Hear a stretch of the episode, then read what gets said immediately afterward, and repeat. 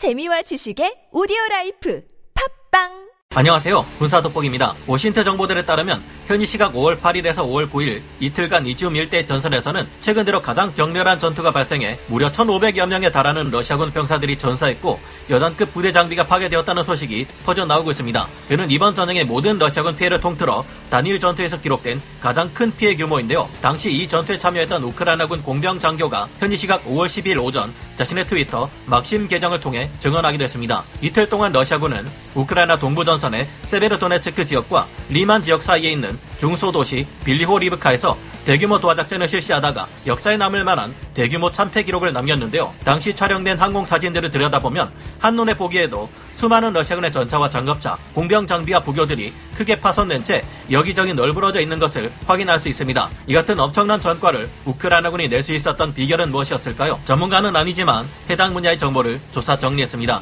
본의 아니게 틀린 부분이 있을 수 있다는 점 양해해 주시면 감사하겠습니다. 러시아군이 개전 이후 최악의 참패를 기록한 이 빌리호 리브카는 시베르스키 도네츠강 유역 중에서 강폭이 매우 좁은 곳으로 도하작전을 실시하기 용이한 곳이었습니다. 5월 8일 이전까지 러시아군은 세베르 도네츠크를 공격했지만 잘 구축되어 있는 요새와 방어 진지를 중심으로 우크라이나군은 이곳에서 러시아군의 공세를 잘 막아내고 있었는데요. 그러자 러시아군은 세베르 도네츠크를 배후에서 공격하기 위해 빌리오 리브카의 부교를 설치, 제41 연합군에서 차출된 여러 대대 전술단 병력을 보내 대규모로 강을 건너려 한 것으로 파악됩니다. 자신을 UA 군사공학 장교이자 EOD 장교라고 소개한 막심 트위터 계정에서 그는 당시 거리 측정기를 사용한 결과 강의 폭이 80m 정도였고 이에 따라 러시아군은 각각 10m 길이의 폰툰 부교를 8개 설치할 경우 반대편으로 이동할 수 있었다고 밝히고 있는데요. 이러한 다리를 설치하려면 동력 보트가 필요했고 이 같은 작업은 최소 2시간 이상 소요될 것으로 분석했습니다. 예상대로 러시아 군은 부교를 8개 중 7개까지 길게 설치하는 데 성공했고 일부 군대와 차량을 강 위로 이동시키는 데 성공했다고 하는데요.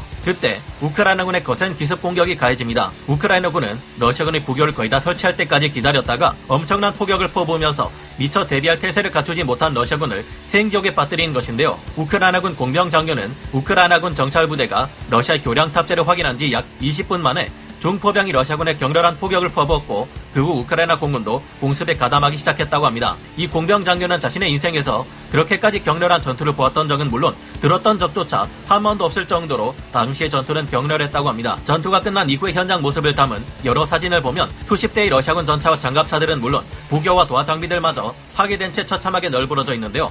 오신트 정보를 통해 집계된 바에 따르면 이 전투 한 번으로 러시아군은 40세대 이상의 기갑 차량이 파괴되며 여단급 피해를 기록했고 1,500여 명 이상이 전사했다고 알려지고 있습니다. 군사 전문가들은 이 전과 기록에는 약간의 과장이 섞여 있을 것으로 보고 있지만 적어도 두 개 대대 전술단 이상의 장비가 파괴되었다는 것만큼은 확실히 육안으로 확인이 된 상황입니다. 우크라이나군의 한 공명 장교가 막심 트위터 계정을 통해 공개한 바에 따르면 이 같은 전과는 우크라이나군의 철저한 정찰과 대비하에 이루어질 수 있었다고 하는데요. 우크라이나 이 공병 장교는 러시아군이 어디서 도하작전을 실시할 것으로 예상되는지 파악하라는 지시를 받았다고 합니다.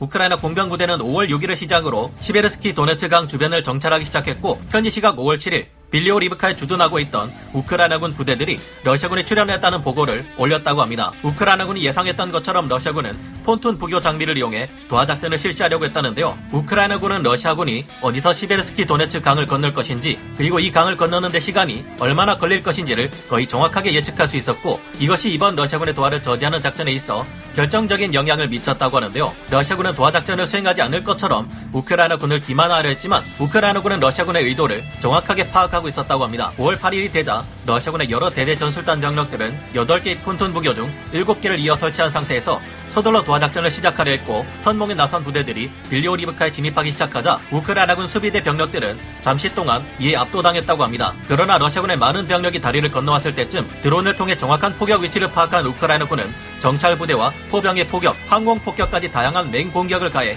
다리를 건너 침공해 오는 러시아군에게 본때를 보여주기 시작했다고 하는데요. 양측 부대들 간에 격렬한 전투가 진행되는 도중 5월 9일 아침이 되자 러시아군의 부교들이 파괴되기 시작하면서 상황은 우크라이나군 수비 부대들에게 크게 유리해지기 시작했다고 합니다. 빌리오 리브카로 이미 발을 내디딘 대다수의 러시아군 병력들은 정면에서는 자신들을 포위한 우크라이나군의 맹공에 큰 피해를 입고 있지만 그렇다고 다리가 끊긴 상황에서 되돌아갈 수도 없는 상황에 놓였다고 하는데요. 이미 강을 건넌 러시아군 병력들은 자신들을 포위한 우크라이나군을 돌파하기 위해 안간힘을 썼지만 결국 성공하지 못했고 5월 9일이 되자 이 전투는 우크라이나군의 압도적인 승리로 끝이 났다고 합니다. 이후 이 지역을 탈출하지 못하고 남아있던 러시아군은 약 30대에서 50대의 차량과 보병들로 이뤄져 있었다고 하는데요.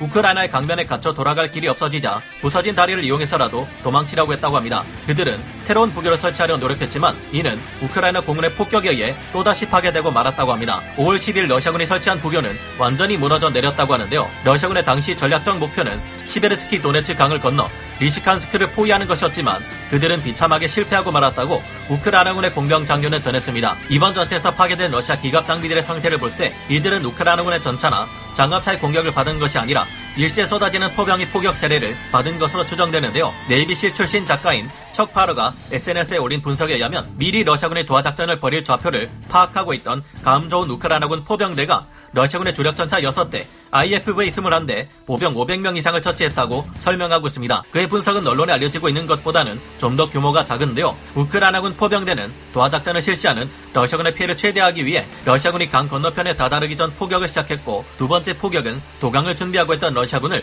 조준했다고 합니다. 이때부터 다수의 불에 타고 있는 러시아 기갑 차량들을 볼 수 있었다고 하는데요. 사실상 사진에서 관찰되는 러시아군 기갑 차량들 외에도 물속에 가라앉거나 떠내려간 것들도 있을 것이기에 실제 전과는 더욱 큰 규모일 것으로 보입니다. 이후 현지 시각 5월 12일 전해지는 오신트 전황 보고에 따르면 러시아군은 바로 얼마 전인 8일에서 9일 이틀간 도하 작전에서 엄청난 실패를 겪고도 벨로호리브카 방면으로 계속해서 도하 시도를 하고 있다고 하는데요. 우크라이나의 루안스크 전선 지휘관 세르히 헤이데이의 말에 따르면 이미 두 차례 러시아군의 도하 시도가 있었고 곧 세 번째 도하 시도가 이어질 것이라 확신한다고 합니다. 그러나 우크라이나군은 계속해서 러시아군의 도하 작전 시도를 잘 막아내고 있다고 하는데요. 그러나 이곳의 상황이 좋은 것만은 아닌 것으로 파악되고 있습니다. 얼마 전 영상을 통해 지금의 러시아군은 이지움 축선을 포기하고 동쪽의 세베르도네츠크 축선에 화력을 집중하려는 것 아닌가 하고 의심된다 말씀드린 바 있었는데요. 이를 증명하듯 현지 시각 5월 12일 보도에 따르면 현재 세베르도네츠크 외곽에서 러시아군과 우크라이나군의 격렬한 전투가 진행되고 있다고 합니다. 만약 이 지역의 우크라이나 수비 부대가 패배하고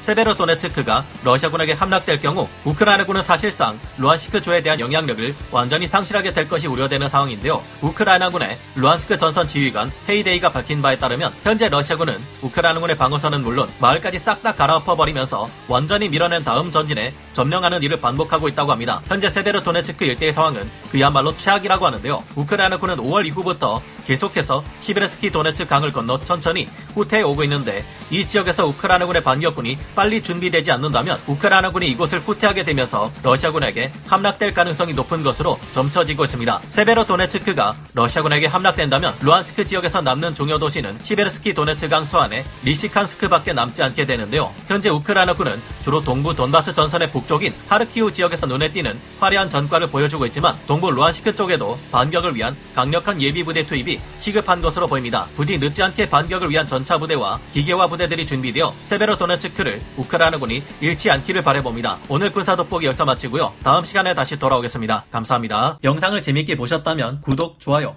알림 설정 부탁드리겠습니다.